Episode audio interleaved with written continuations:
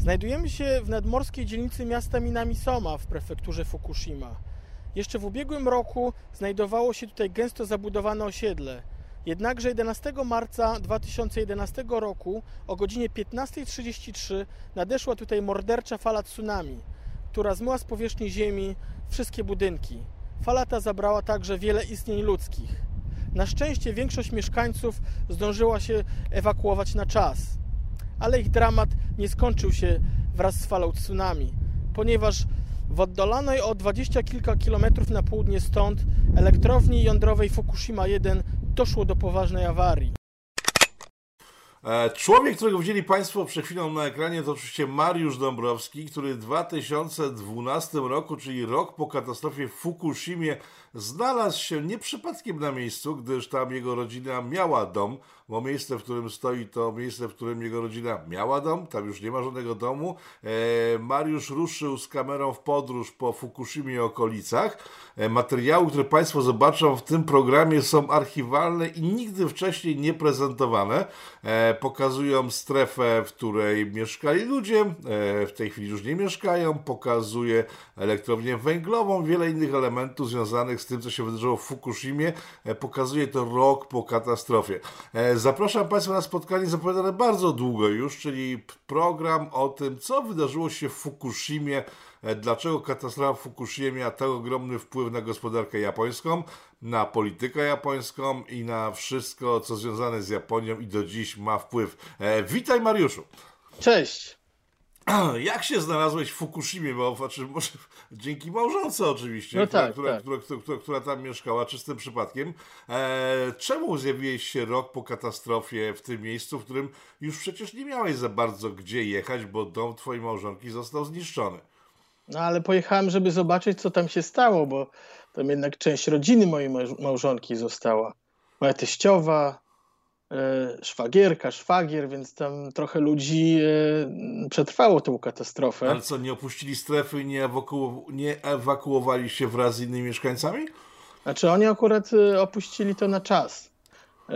Więc gdyby moja teściowa to jest taka osoba dość przezorna i myślę, że życie ją dużo nauczyło, bo jak były bombardowania amerykańskie, jeszcze była malutką dziewczynką podczas II wojny światowej, to nie zdążyła ze swoim rodzeństwem i ze swoją mamą mm, uciec do schronu przeciwlotniczego i spadła bomba amerykańska, która nie wybuchła i przeżyła to.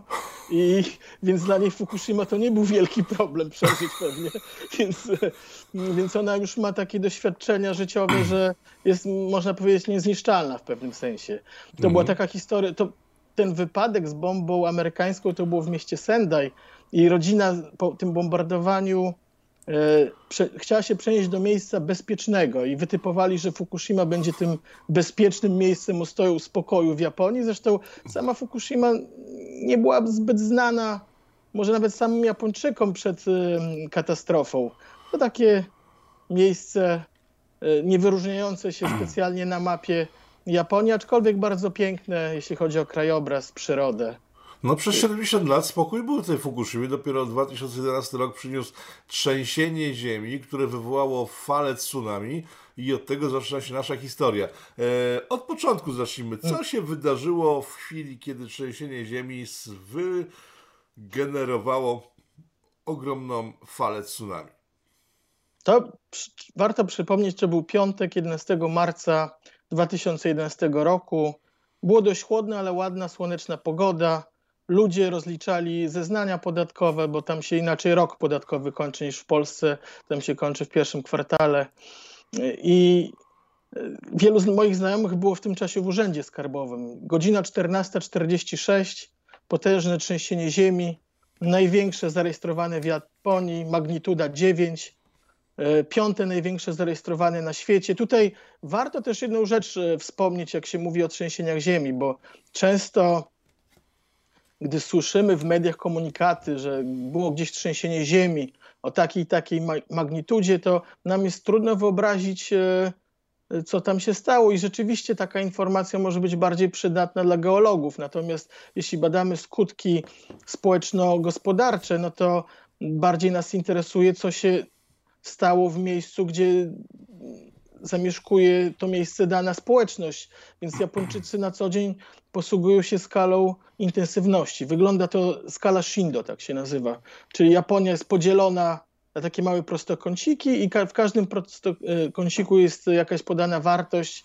i na tej podstawie można szacować, jakie były wstrząsy w dany, jaka była intensywność wstrząsu w danym miejscu. I, I, to jest skala 10-stopniowa od 0 do 7, przy czym tam jest 5 minus, 5 plus, jest 0, 6. Są takie wartości pośrednie, że w sumie jest ich 10 e, e, i mm, to było tak duże trzęsienie ziemi, że w niektórych miejscach były te maksymalne siódemki. Taka była intensywność, więc zdarzało się, że się zawalały budynki, ale tutaj Japonia przeszła to trzęsienie ziemi wzorowo, bo e, większość budynków jednak nie zawaliło się. E, bo w trakcie wyniku... budowy były dostosowane na ewentualne tak. zagrożenia, jak rozumiem. E, w wyniku trzęsienia ziemi zginęło około 100 osób wówczas w Japonii. Kiedy? Najpo... No w, w, w, wyniku tego, samego, A, okay. zanim nadeszła fala tsunami jeszcze, bo liczba ofiar można oszacować na prawie 20 tysięcy, przy czym w wyniku trzęsienia ziemi, najpotężniejszego zarejestrowanego w Japonii, jednego z najpotężniejszych zarejestrowanych na świecie, zginęło bezpośrednio około 100 osób, więc to jest niewiele, gdyby to było nie wiem, w Turcji, w Pakistanie, w Indiach, to tam liczylibyśmy w dziesiątkach czy w setkach tysięcy ofiary. Więc tutaj rzeczywiście te domy przetrwały. Zresztą, co ciekawe, rok wcześniej moja teściowa robiła modernizację swojego domu, tradycyjnego domu. Pamiętam jeszcze, jak prowadziła chyba rozmowy zaczęły w 2009, 2009 roku. Przychodzili do niej do domu architekci i ona z nimi przeprowadzała rozmowy kwalifikacyjne, którego wybierze do modernizacji. Wybrała tego, który najlepiej się znał na trzęsieniach ziemi, e, w wyniku czego ten dom był bardziej stabilny, ale mm, błąd mojej teściowy polegał na tym, że skoro dom jest lepszy, no to e, będę płacić mniejsze, mniejszą składkę ubezpieczeniową, ale nie spodziewała się, że ten dom zostanie zmyty przez falę tsunami. Z kolei ten architekt, e, który mm, zajął się modernizacją domu, miał to nieszczęście, że znalazł się, że jego dom był blisko samej elektrowni jądrowej, więc on z całą rodziną musiał się i tak wynieść e, z Fukushimy, więc nie miał szczęścia. Niemniej wiele budynków przetrwało. To było dość potworne trzęsienie ziemi po którym należało się spodziewać tsunami. Bo jak jest duże trzęsienie ziemi na wybrzeżu Pacyfiku, to już wiadomo, że będzie tsunami. Tylko nie wiadomo jeszcze, jak wielka będzie fala. E, zresztą Japonia jest dobrze przygotowana, jeśli chodzi o systemy ostrzegania, bo na wybrzeżu Pacyfiku e, w domach są zamontowane głośniki, na słupach są zamontowane głośniki, więc jeśli się coś dzieje, to z Centrum Zarządzania Kryzysowego pojawiały się informacje, więc nawet jak ktoś siedzi w domu, to włącza się głośnik, tak jak w radiowęźle i, i podaje się informację, że że zaraz może nadejść fala tsunami trzeba się ewakuować. No dobrze, ludzie... to, co, to co poszło nie tak w takim razie, skoro tak doskonałe zabezpieczenia były? E, trzęsienie ziemi nie zrobiło większych e, problemów Japonii. Tsunami to nie było pierwsze tsunami, jakie mm. Japonia przeżyła. Co więc się wydarzyło takiego ekstrawaganckiego, że tym razem Japonia została srogo bardzo potraktowana przez przyrodę? No to akurat tsunami było bardzo wielkie. E, wysokie. bardzo wysokie, tak, fala była, tam trzeba, trzeba, też zaznaczyć, że to nie jest jedna falka, tych fal było siedem, e, a naj, najbardziej niszcząca była trzecia z fal. Więc e, generalnie po trzęsieniu ziemi jest tak, że ocean zaczyna się cofać. To tak jakbyśmy na przykład do mm, talerza z zupą wrzucili jakiś przedmiot i nagle ten, ta zupa zaczyna się kołysać i jedna falka, druga i cofa się, idzie do przodu i tak samo tutaj więc e, moi znajomi, którzy tam to przeżyli, to, to wspominali tak, ocean się odsunął na kilkaset metrów. Mogli zobaczyć coś, czego nie widzieli pewnie przez setki lat. Nikt nie widział, żaden człowiek. A później to już był sygnał, że będzie ta woda wracać i zaraz będzie zmywać domy. Tylko nikt nie wiedział, jakiej wysokości będzie to fala, bo komunikaty oficjalne rządowe były, że to będzie 6 metrów, później zwiększono do 10, więc ludzie się ustawiali na, na takim poziomie, wydawałoby się z ich punktu widzenia bezpiecznym, ale e, fala była rzeczywiście dużo większa. Tam, gdzie stał dom mojej teściowej, to uderzyła fala 16-metrowa.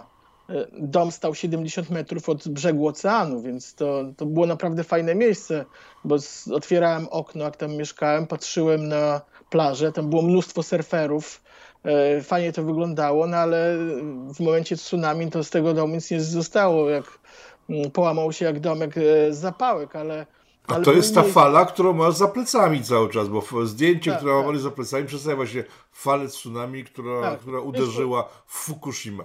Tak, to jest w miejscowości Minamisoma, to jest, e, to jest niedaleko elektrowni jądrowej. E, w dom mojej teściowej uderzyła 16-metrowa fala, w elektrownię jądrową już chyba trochę mniejsza, 14-metrowa, ale były, jak się spojrzy na mapę Japonii, trochę wyżej w kierunku północnego wschodu, to tam woda dochodziła do 40 metrów nawet, więc to naprawdę były niespotykane poziomy. No, mówi się, że to takie tsunami było raz na tysiąc lat w Japonii, aczkolwiek w tym miejscu mniej więcej, może nie w samej Fukushimie, ale właśnie e, prefektury Miyagi, e, e, Iwate, to tam co 100 lat było jakieś duże tsunami, więc ludzie też byli w niektórych miejscach dość dobrze na to przygotowani. Niemniej nikt nie spodziewał się, że ta fala będzie tak duża i gdy już woda szła to ludzie zaczęli uciekać, ale nie, nie, wszyscy zdążyli, gdzieś się wdrapywali po skałach, bo generalnie Japonia jest krajem dość górzystym i to jest tak, że, że jak nawet tsunami uderza, to można w miarę szybko się ewakuować na tereny dość wysoko położone. Tam, gdzie mieszkała moja teściowa, e, takim miejscem było wzgórze w zasadzie kilkadziesiąt metrów za domem, gdzie normalnie w weekendy grano w minigolfa, więc e, wszyscy mieszkańcy się tam zebrali. Niektórzy stali trochę niżej e, a, i ci właśnie nie przeżyli, bo się spodziewali, że fala była niższa, a niektórzy ginęli przez głupotę wręcz można powiedzieć, bo dużo z, z tych ofiar to byli ludzie, którzy można powiedzieć nie zachowali zasad bezpieczeństwa. Jeden z moich znajomych pojechał do domu, żeby mm, wziąć pieczątkę Hanko. Japończycy mają taką swoją pieczątkę osobistą, jak na przykład przychodzi listonosz z listem poleconym, to, to my podpisujemy, odbieramy, Japończycy stawiają pieczątkę swoją. Mhm. Więc y, każdy ma swoją pieczątkę, on pojechał po tą pieczątkę i już nie, nie zdążył i nie wrócił i znaleziono jego ciało jeden dzień czy dwa dni po katastrofie i w dłoni miał zaciśniętą pieczątkę, tak? Więc y, no to takie, no śmierć dość y, głupia można powiedzieć, ale wiele takich było przypadków.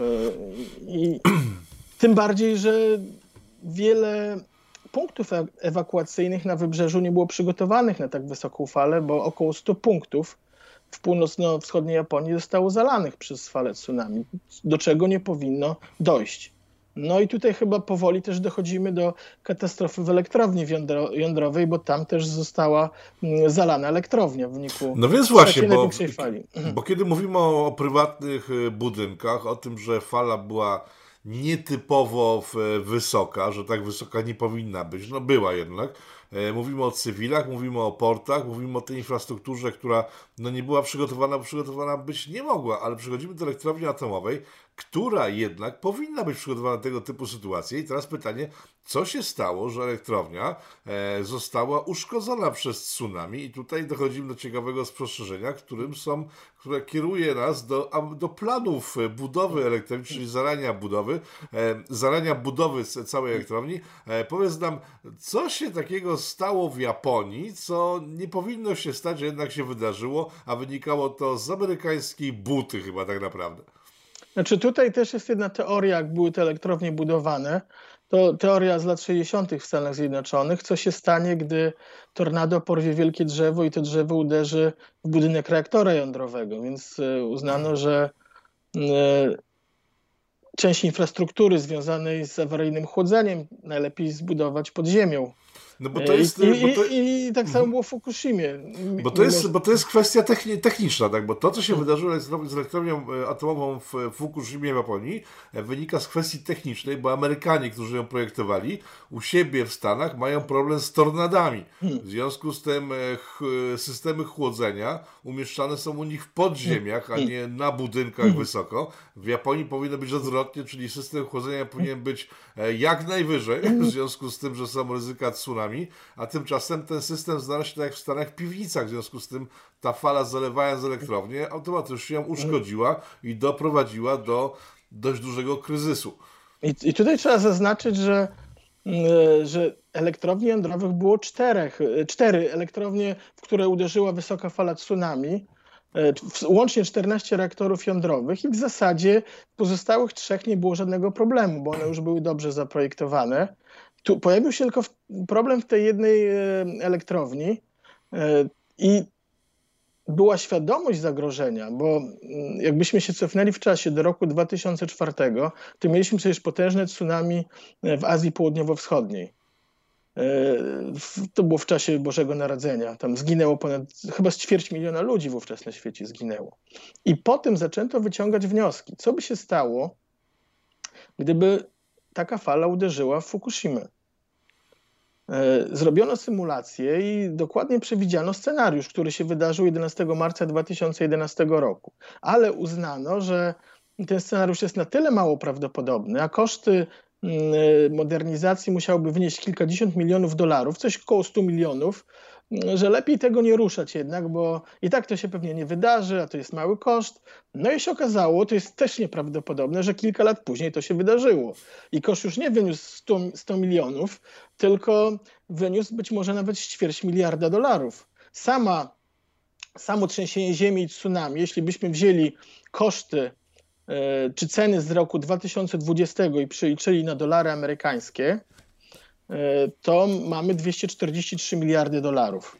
Do tego mm, to, to są bezpośrednie zniszczenia przez trzęsienie ziemi i tsunami. Drugie tyle to będzie elektrownia jądrowa. I jeszcze można byłoby dodać prawie trzy, trzecie tyle, e, jeśli weźmiemy koszty pośrednie związane z ratowaniem małych i średnich firm, z, z kosztami opieki medycznej, więc e, jak ja sobie to porównywałem do planu Marszala, który Europa dostała na przełomie lat 40., 50. XX wieku, e, Plan Marszala to jest 12,7 e, miliarda wtedy, ale w przeliczeniu na ceny z 2020 roku to jest 137,5 miliarda, to ta cała katastrofa, trzęsienie ziemi, tsunami, elektrownia jądrowa, to mniej więcej w przedziale od 3 do 5 planów Marszala tak mocno ucierpiała Japonia. Się mówi przecież ten Marszala tak wiele zrobił dla Europy, a tu mamy coś wielokrotnie przekraczające e, to, co dostaliśmy, mhm. znaczy nie Polska, ale e, bardziej Europa Zachodnia e, od Stanów Zjednoczonych, więc, więc trudno jest też oszacować dokładnie koszty samej elektrowni jądrowej strat, ale jeśli byśmy przyjęli 200 miliardów to, dolarów, to nie byłby żaden problem. To byłoby pewnie kwota bardzo prawdopodobna, więc jaka jest różnica między tymi 100 milionami dolarów, a, a ostatecznie e, potężnym kosztem, mhm. który spowodował, że jedna z największych firm z branży energetycznej zbankrutowała. W zasadzie nie była w stanie podnieść tych kosztów. Generalnie elektrownie jądrowe w Japonii są prywatne. E, to firma TEPCO, operator elektrowni jądrowej Fukushima, to był jeden z największych, e, największych firm tego typu na świecie. I prawdopodobnie największa firma w Azji.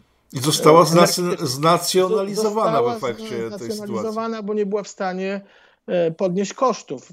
To mniej więcej wyglądało tak jak z kryzysem bankowym lat 2007-2009, y, kiedy prywatne banki prywatyzowały sobie zyski, a y, koszty katastrofy finansowej wówczas rozkładały na podatników, więc tutaj też tak było, że, y, że elektrownia zarabiała na siebie dużo pieniędzy, ale gdy doszło do katastrofy, to i tak ostatecznie mm, koszty tej katastrofy rozłożone na podatników, więc tak to się skończyło.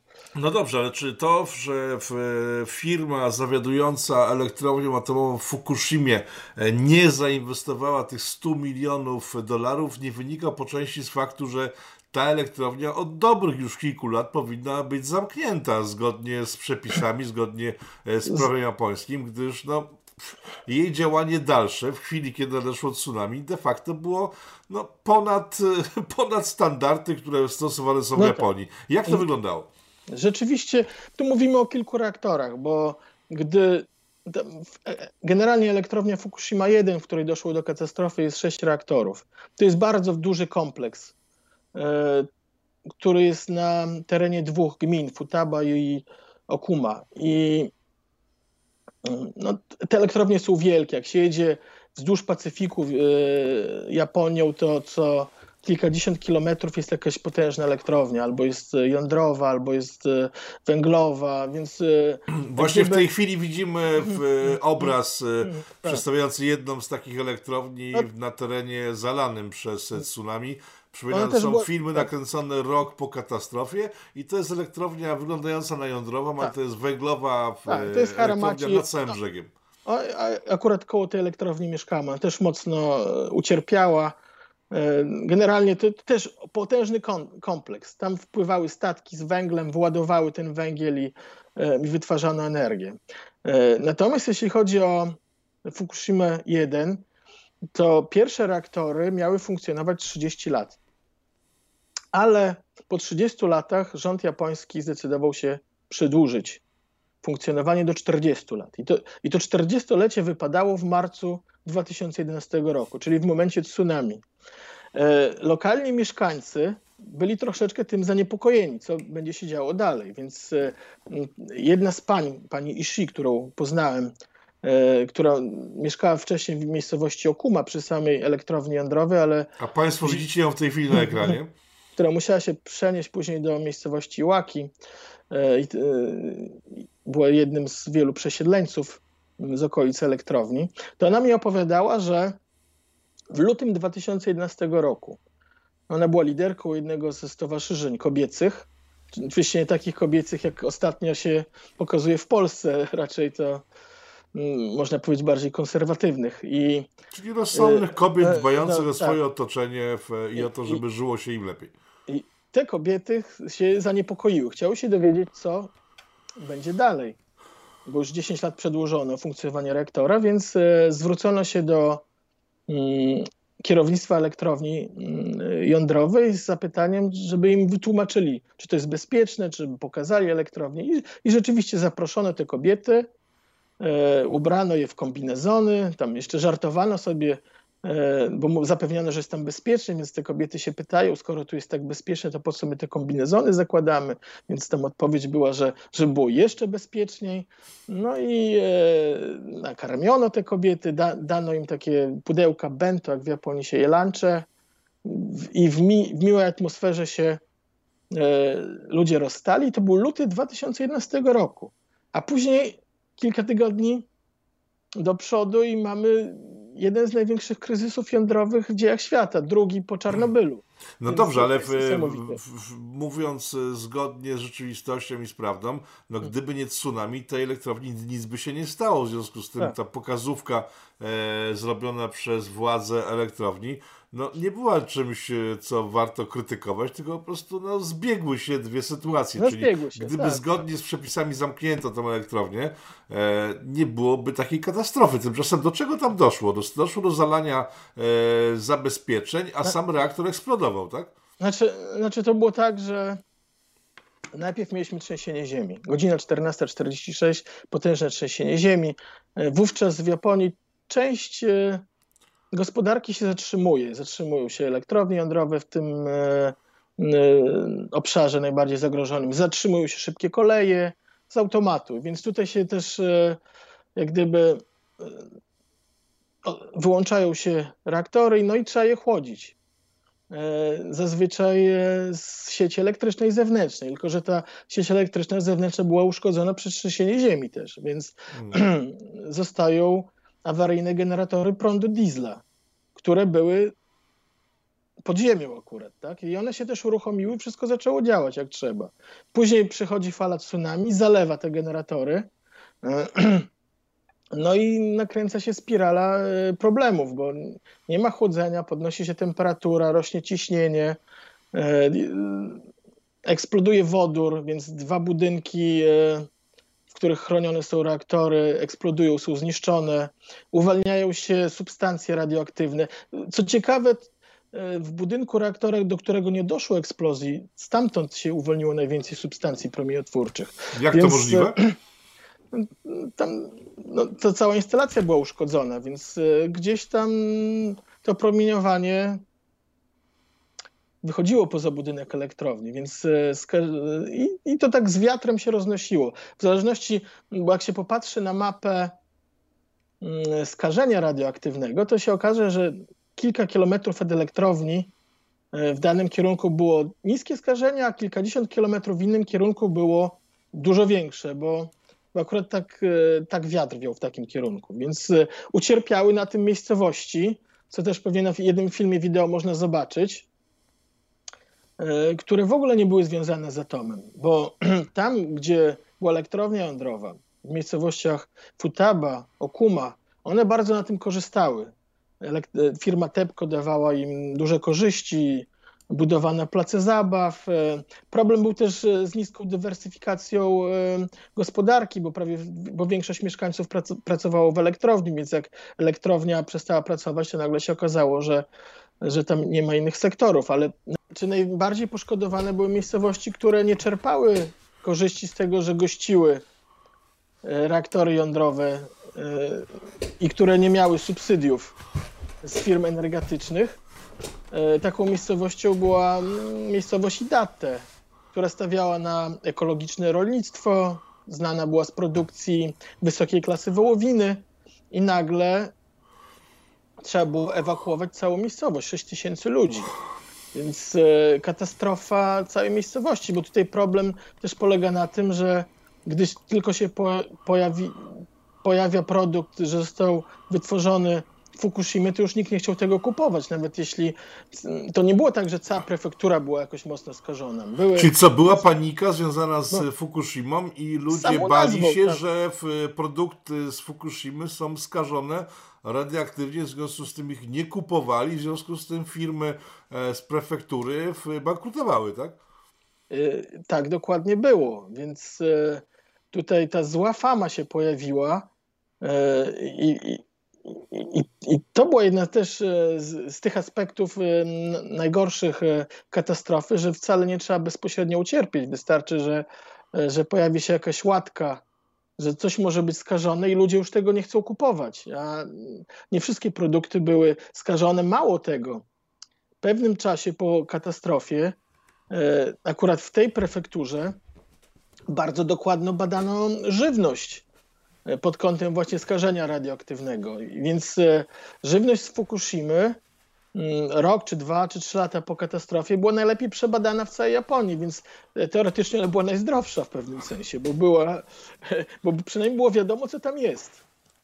Ale mimo tego e, sama łatka katastrofy była, wystarczyła, żeby ludzie nie chcieli kupować stamtąd produktów. To, to, to naprawdę E, był wielki problem. Miałem okazję spotkać się z wójtem tej miejscowości. Zresztą e, opublikowaliśmy kiedyś na Politico z nim wywiad z Norio Kanno.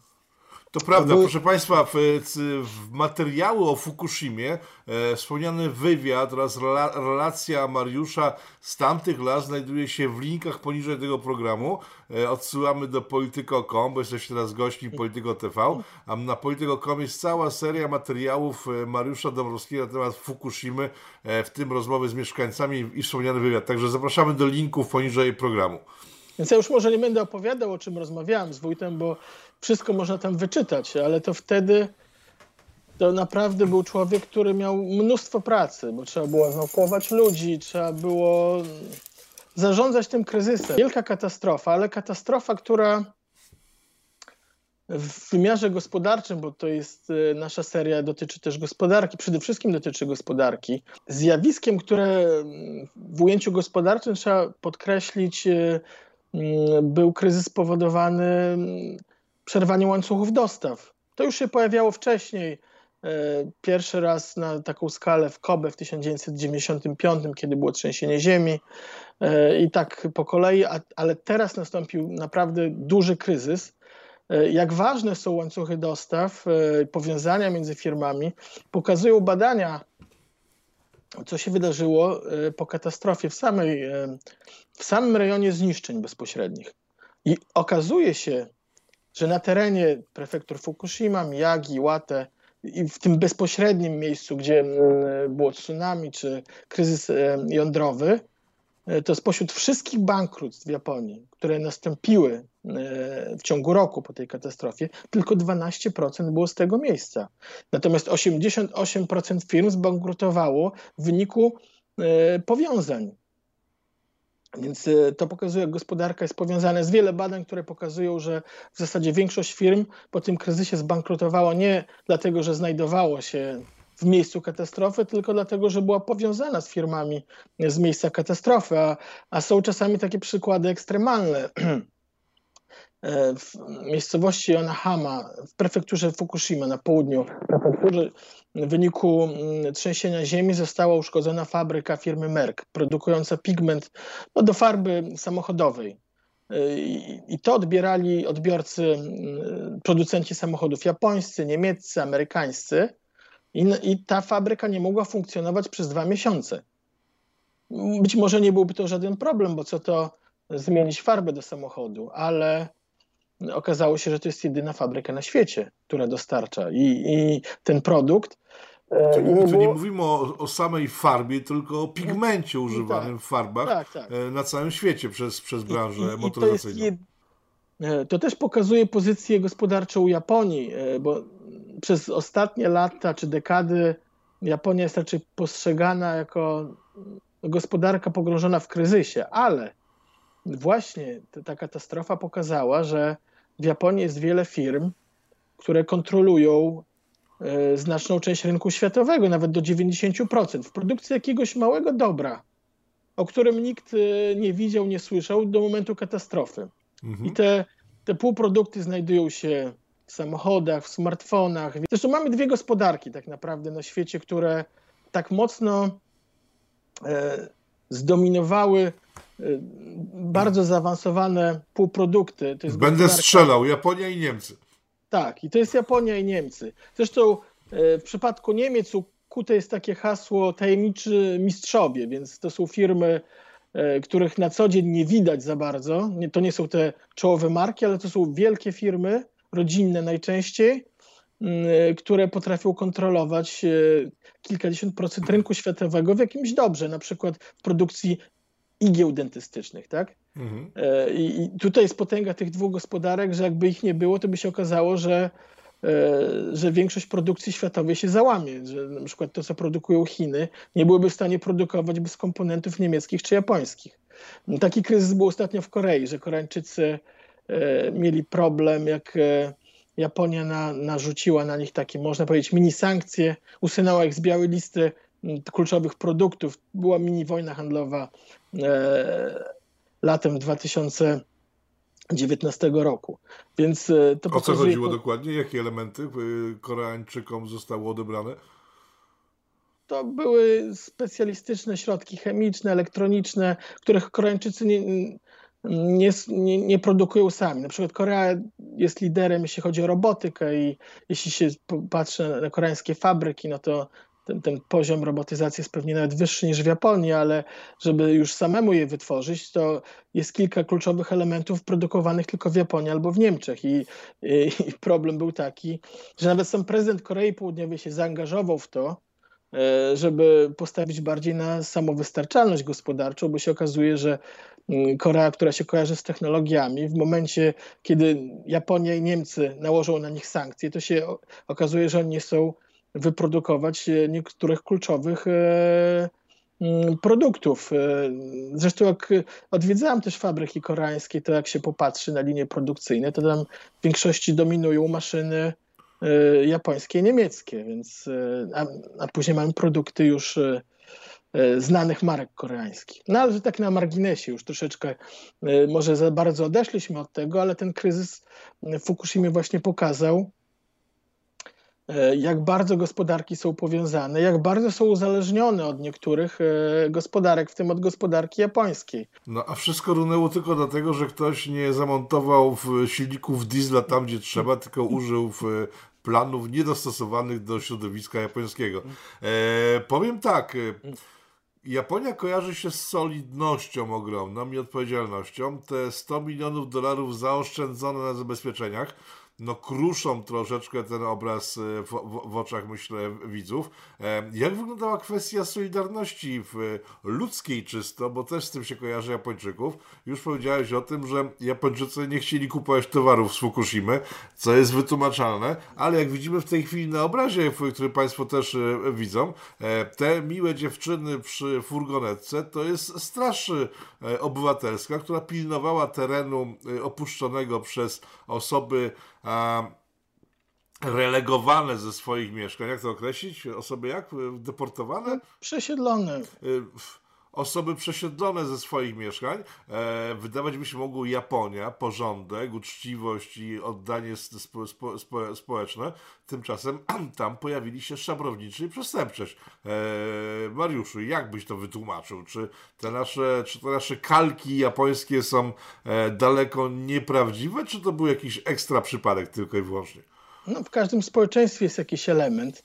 Jeśli się opuszcza całe mm, miejscowości, no to wiadomo, że tam można szabrować wtedy, więc e, trzeba było to zabezpieczyć. Co ciekawe, wielu Japończyków e, było przekonanych, że to nie Japończycy tam kradną, tylko przyjezdni z, z innych państw, którzy ale... mieszkali w Japonii, bo jak to Japończycy mieliby okradać, tak? Więc, okay. no, ale, ale był tam różny element. W miejscowości Idata, o której wspomniałem, gdzie ewakuowano 6 tysięcy mieszkańców, z 400 osób pracowało mm, przy ochronie miejscowości, taka straż obywatelska, płacono im miesięcznie mniej więcej wówczas według kursu walutowego około 5 tysięcy złotych. Może to nie jest dużo, ale tam wcale nie chodziło o pieniądze, bardziej chodziło o to, żeby e, zaangażować się w tym trudnym okresie. Ale rzeczywiście były przypadki, e, że trzeba było pilnować, że pojawiali się. E, to, to niekoniecznie byli złodzieje z, to nie, nie tak, że sąsiedzi okradali sąsiadów, bo tutaj raczej była solidarność, ale mm, mogli się zjeżdżać ludzie z innych e, terenów, więc dlatego pilnowano, jak e, pojawiały się samochody z rejestracjami gdzieś z daleka, no to wtedy te samochody zatrzymywano. Po co się mm, przyjeżdża, pytano. E, w niektórych miejscach, żeby wjechać, trzeba było mieć przepustki, więc jak ja się poruszałem po strefie ewakuacyjnej, no to no to musiałem, się, musiałem mieć przepustkę, żeby przejeżdżać przez niektóre obszary, ale taką przepustkę mają mieszkańcy, którzy tam żyją, więc mm. mogłem tam sobie się w miarę swobodnie przemieszczać. Nie było ale... zdziwienia, że biały jest mieszkańcem lokalnym? Nie, nie patrzą na to w jakim, z jakimś szokiem dużym, kulturowym? Nie, co akurat w tamtym rejonie to tych białych to za bardzo nie było, bo w miejscowości Minamisoma 70-tysięcznej gdzie ja mieszkałem, to chyba byłem jedynym Europejczykiem. Jeszcze była jakaś Amerykanka, nauczycielka angielskiego, ale później e, po katastrofie w Fukushimie zastąpiła ją nauczycielka z Filipin, więc e, generalnie tam nie za bardzo nie było w tym rejonie mm, e, mieszkańców zachodu, ale pewnie byłem takim trochę popilkiem dla nich, że to też dużo mi pomagało w pewnym sensie. Bo z jednej strony byłem obcy, ale z drugiej strony mogłem docierać do ludzi, do których e, wiele osób nie było w stanie dotrzeć. Na przykład e, burmistrz miejscowości Idaty, Norio Kanno, był tak zajętym człowiekiem i tak wiele mediów się z nim kontaktowało, że on już z mediami nie chciał rozmawiać żadnymi. Że, ale ze mną z chęcią znalazł czas, żeby porozmawiać, bo pojawił się tutaj biały człowiek, tak, z Europy, więc jeszcze z Polski. Więc w pewnym sensie. I do, tego, też... loka do tego lokales, bo mieszkający na miejscu, tak? No tak, więc, e, więc, e, więc jakoś tak e, momentami było też łatwiej. Mhm. Co ludzie mówili zaraz po tej katastrofie, czy rok po katastrofie, kiedy tam pojechałeś? Mieszkańcy, którzy stracili cały dobytek, jak oni, jak oni to oceniali? Przeżywali? W, jak starali się dojść do, do, do, do, do standardów sprzed katastrofy? No, dużo osób przeżywało, choć nie zawsze było to widać. E, generalnie tutaj państwo japońskie dość dobrze się zorganizowało, bo budowano tymczasowe osiedla e, i to w kilka tygodni.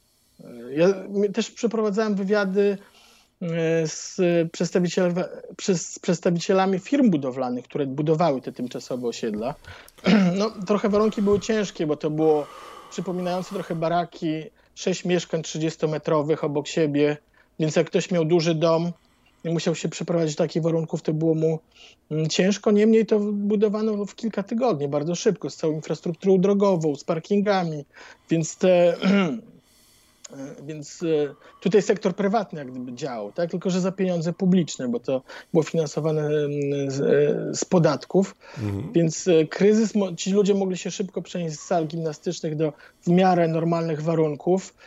Później zaczęto budować osiedla już takie bardziej stałe, E, gdzie ci ludzie przesiedleni mogli e, po preferencyjnych cenach kupować mieszkanie. Więc e, ten kryzys mieszkaniowy został zażegnany, ale wiele rzeczy zostało bezpowrotnie zniszczonych.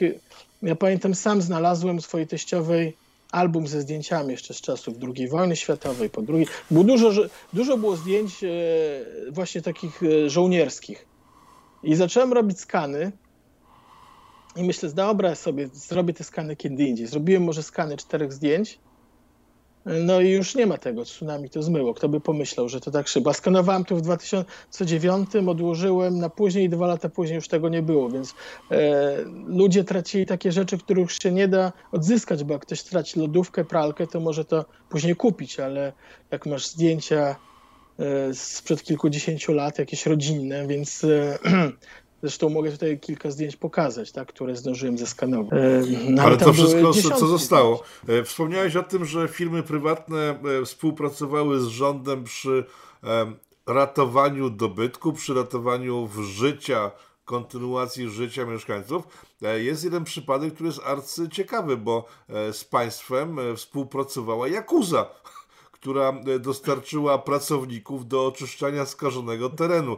No i teraz e, pytanie, czy to normalne, że mafia japońska współpracuje z rządem? Tak znaczy, to miało, nie, tak nie to wiem, czy do, czy do końca można powiedzieć, że z rządem, ale gdzieś e, rząd pewnie o tym wiedział.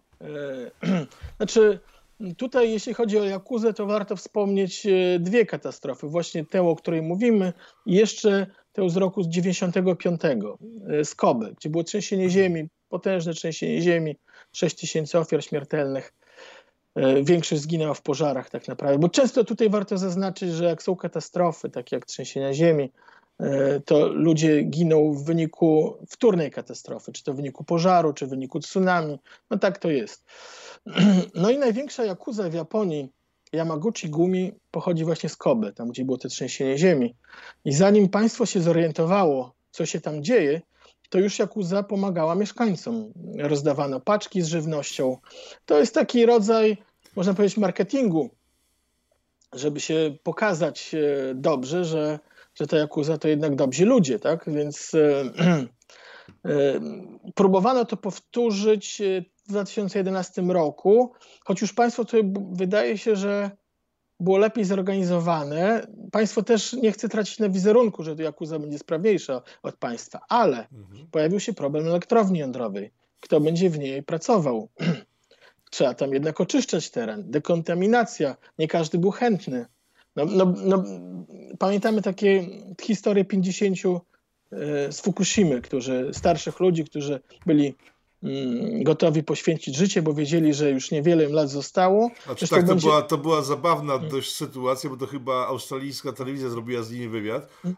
i ci staruszkowie stali tacy i mówią, no, my mamy po 100 lat, to jeszcze pożyjemy z 15, 20, ale tych młodych to szkoda, a my już przeżyliśmy 100 lat. I ta kwestia, że 100-latkowie jeszcze mówią, no pożyjemy góra 15, 20, więc w sumie możemy teraz skończyć już nasz żywot, wydawała się z punktu widzenia e, Europejczyka, Polaka, no dość taka zabawna, ale w finale tam zdaje się zostali zatrudnieni ludzie, którzy a, mieli długi u tak, mafii i nie mieli za bardzo wyjścia, bo no. jeżeli by nie zgodzili się na pracę w Fukushimie dla Jakuzy, dla mafii japońskiej, to tak czy siak, no, kolejnego roku by słońca nie oglądali. No, wracając jeszcze do tej pięćdziesiątki, to tylko wspomnę, że na początku 2021 roku, w dziesiątą rocznicę katastrofy, będzie film, między innymi z Kenem Watanabe, o, o tych ludziach. Japoński Ale jeśli chodzi... Japoński? Tak, japoński. japoński. japoński. E, jeśli chodzi natomiast o, o samą Jakuzę i brak pracowników, bo to był problem, że ciężko było ludzi rekrutować, więc e, tam na iluś poziomach trwała rekrutacja, więc do końca nie wiadomo, kto rekrutował. Elektrownia rekrutowała przez e, firmy pośredniczące. Będące, poś... będące własnością Jakuzy, ale to oczywiście tak. o tym nikt nie no wiedział. Tak. No tak, e, więc te firmy pośredniczące były w stanie znaleźć ludzi. Czasami to byli ludzie, którzy mieli jakieś niespłacone długi, no, no, byli w sytuacji bez wyjścia, więc znajdowano tam pracowników. O tym się może aż tak e, głośno nie mówi, nigdy nie mówiła, ale, ale pojawiła się taka afera swego czasu, że, że Yakuza rekrutuje pracowników do prac dekontaminacyjnych. Okej. Okay. Co jeszcze musimy wiedzieć o tej katastrofie? W sumie przejechaliśmy już chyba po całości temat, czyli trzęsienie ziemi, skutki trzęsienia, e, powody, dla których eksplodowała elektrownia, e, sposoby oczyszczania terenu, e, łańcuchy dostaw, skutki kulturowe, czyli utrata wielu elementów tożsamościowych przez rodziny tam mieszkające. O czym jeszcze warto wspomnieć, żeby zamknąć jakąś klamrą nasz program o Fukushimie? No, myślę, że znowu się powołam tutaj może na wójta Noriokano, z którym można wywiad przeczytać, który opublikowaliśmy już kilka lat temu. Zapytałem go na koniec yy, yy, o elektrownię jądrową w Polsce. Czy, czy warto ją budować, czy nie warto? I on odpowiedział po takiej wielkiej katastrofie, że nie znam systemu gospodarczego Polski, ale czy ją wybudujemy, czy jej nie wybudujemy, to jest ogromne ryzyko, tak? Ryzyko budowy jest duże i ryzyko niebudowy też jest duże, bo, bo wtedy trzeba zasilać gospodar gospodarkę energią z innych źródeł, więc e, nigdy nie jest, e, trzeba, trzeba dokładnie to e, oszacować, ale jest jedna rzecz, do której nie powinniśmy dopuścić w Polsce, do czego doszło w Japonii, to e, powstanie tak zwanej nuklearnej wioski. Co to znaczy? To jest hermetycznie zamknięte środowisko polityków, biurokratów, e, e, sektora energetycznego i naukowców, które, które żyło w pewnej bańce, o którym społeczeństwo na zewnątrz nie wiedziało, o czym oni tam decydują. To tak samo jak z tymi te 100 milionów można było wydać i nie byłoby katastrofy. Nikt, nie wiedział, że, że tak e, to się wszystko później potoczy. Więc e, problem jest taki, że jak jest coś bardzo skomplikowanego technologicznie, to zawsze będą się tworzyły jakieś hermetyczne środowiska. Środowiska hermetyczne zawsze będą powstawać, ale ważne jest, żeby byli tam ludzie mm, o wysokim poziomie etyki, e, żeby mogli powiedzieć, że że to, co robimy, może przełożyć się później na, na dużo większe problemy. Więc y, trzeba się po prostu y, przyglądać, y, kto tam pracuje, jak pracuje i nie tylko kwalifikacje techniczne są najważniejsze, ale ważna jest etyka, bo, ci, bo wielu naukowców, którzy byli związani z tą nuklearną wioską, to pisało artykuły pod zamówienie, dostawali pieniądze z sektora energetycznego i pisali to, co e, to, czego od nich oczekiwano. To, to wymaga, gdy się już robi coś dużego, potencjalnie stwarzającego zagrożenie, potrzeba ludzi etycznie jak e, najwyższej klasy. Tak Czytając wiele materiałów na temat e, energetyki jądrowej, dzisiaj w Polsce też można odnieść wrażenie, że ktoś dobrze za nie płaci, e, ale w, przechodząc już do końca naszego programu, Japonia w, po Fukushimie po 2011 e, ogłosiła rezygnację z energii jądrowej. E, co się dzieje 10 lat później?